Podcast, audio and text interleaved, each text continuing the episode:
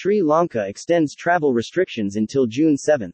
Travel restrictions will continue till June 7 but will be relaxed on May 25, May 31, and June 4 to allow one person from each household to visit their nearest grocery stores and stock up on essential items. The decision to extend the restrictions was taken at a meeting chaired by President Gotabaya Rajapaksa. Sri Lanka has registered a total of 164,201 COVID 19 cases and 1,210 deaths so far. Sri Lanka's government announced that the island-wide travel restrictions imposed on Friday night and scheduled to be lifted on May 28 will be extended until June 7 in order to prevent a further spread of coronavirus on the island.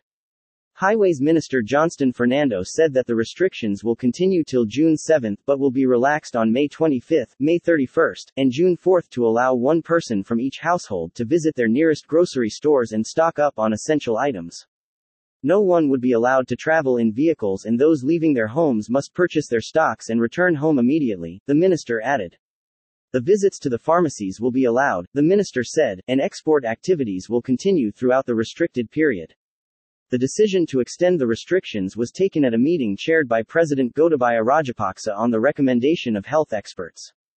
Sri Lanka has been facing a sharp rise in COVID 19 cases within the past month as health experts warned that a new variant of the coronavirus was fast spreading in all districts. According to official figures, over 50,000 cases have been recorded within the past month. The country has registered a total of 164,201 COVID 19 cases and 1,210 deaths so far.